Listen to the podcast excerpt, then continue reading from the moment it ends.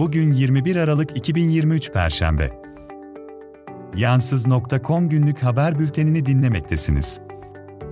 Türkiye genelinde bulutlu hava, bazı bölgelerde yağmur ve sağanak bekleniyor. Özellikle Ege, Batı Akdeniz, Balıkesir, Adana, Osmaniye, Hatay ve Çanakkale'nin güneyinde kuvvetli, Antalya'da çok kuvvetli yağış olabilir. İç ve batı kesimlerde 2 ila 6 derece soğuma var. Güney ve güneydoğu yönlerden kuvvetli rüzgar, Orta ve Doğu Karadeniz ile İç Anadolu'da fırtına riski bulunuyor. Ve şimdi haberler. Kocaeli Karamürsel Anaokulu'nda Milli Eğitim Bakanlığı ve Diyanet İşleri Başkanlığı arasında imzalanan ÇEDES protokolü çerçevesinde cami imamı çocuklara yardımseverlik ve merhamet konulu bir etkinlik düzenledi. Etkinlik, anaokulu öğrencilerine ikramlarla son buldu. Bu etkinlik, okulda bir imza kampanyası başlatılmasına ve layık, bilimsel, kamusal eğitim talep eden yaklaşık 18 bin imzanın toplanmasına yol açtı. Dünya Sağlık Örgütü, JN1 adında yeni bir COVID-19 varyantını açıkladı. Omikron'un BA286 varyantından türeyen JN1, ilk olarak ABD'de görüldü ve daha bulaşıcı olabileceği düşünülüyor. Belirtileri arasında ateş, öksürük ve tat kaybı var. Türkiye'de bu varyanta dair resmi bilgi yok, ancak mRNA aşılarının etkili olduğu düşünülüyor. Enerji ve Tabi Kaynaklar Bakanlığı, Türkiye'de 175.843 hektarlık alandaki 316 maden sahasını ihaleye açtı. Bu sahalar arasında su kaynağı olarak önemli olan ıstranca ormanları da var.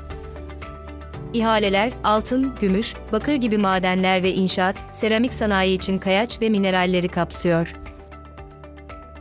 Orta Doğu Teknik Üniversitesi ve diğer üniversitelerin akademisyenleri tarafından hazırlanan bir rapor, İstanbulluların ömrünün yaklaşık 3,5 yılını trafikte geçirdiğini ortaya koydu. Rapor, 9 yıl boyunca İstanbul trafiğini analiz ederek, günlük yaşamın %5,5'ini, bu da yaklaşık 80 dakika trafikte geçirdiğimizi belirtiyor. Asgari ücret artışı beklenirken, zincir marketlerde gıda ürünlerine zam yapıldığı gözlemlendi. İstanbul'da yapılan denetimlerde 306 üründe fahiş fiyat artışları tespit edildi. Örneğin, yumurtanın fiyatı 110 liradan 124 liraya çıktı. Süt, kesme şeker ve tereyağı gibi temel gıda maddelerinin etiket fiyatlarında da artışlar yaşandı. Çağdaş Yaşamı Destekleme Derneği, 2009'dan beri Milli Eğitim Bakanlığı ile protokol yapamadıklarını ve okullara alınmadıklarını açıkladı. Geçmişte Milli Eğitim Bakanlığı ile işbirliği yaparak eğitim kurumları inşa edip bağışlayan Çağdaş Yaşamı Destekleme Derneği, son zamanlarda bu kurumların farklı amaçlar için kullanıldığını ve tabelalarının söküldüğünü belirtiyor. Çağdaş Yaşamı Destekleme Derneği, 2009'dan beri Milli Eğitim Bakanlığı ile protokol yapamadıklarını ve okullara alınmadıklarını açıkladı. Geçmişte Milli Eğitim Bakanlığı ile işbirliği yaparak eğitim kurumları inşa edip bağışlayan Çağdaş Yaşamı Destekleme Derneği, son zamanlarda bu kurumların farklı amaçlar için kullanıldığını ve tabelalarının söküldüğünü belirtiyor. Çağdaş Yaşamı Destekleme Derneği, 2009'dan beri Milli Eğitim Bakanlığı ile protokol yapamadıklarını ve okullara alınmadıklarını açıkladı. Geçmişte Milli Eğitim Bakanlığı ile işbirliği yaparak eğitim kurumları inşa edip bağışlayan Çağdaş Yaşamı Destekleme Derneği, son zamanlarda bu kurumların farklı amaçlar için kullanıldığını ve tabelalarının söküldüğünü belirtiyor. Deutsche Bank'ın Türkiye ekonomisi analizine göre, Türkiye Cumhuriyet Merkez Bankası 2024 son çeyreğinde faiz indirimi yapabilir. 2024 sonu için dolar TL kuru tahmini 36 TL olarak belirtiliyor. Analiz, Türkiye'deki ekonomik dengelenmeyi ve piyasa likiditesini vurguluyor. Enflasyon düşüşü, Türkiye Cumhuriyeti Merkez Bankası faiz indirimi yapma alanı sağlayabilir. Ancak bu durum Türk lirası üzerinde baskı yaratabilir. İstanbul Comics and Art Festival, 22-24 Aralık tarihleri arasında Kadıköy Müze Gazhane'de çizgi ve sokak kültürünü bir araya getirerek gerçekleşecek.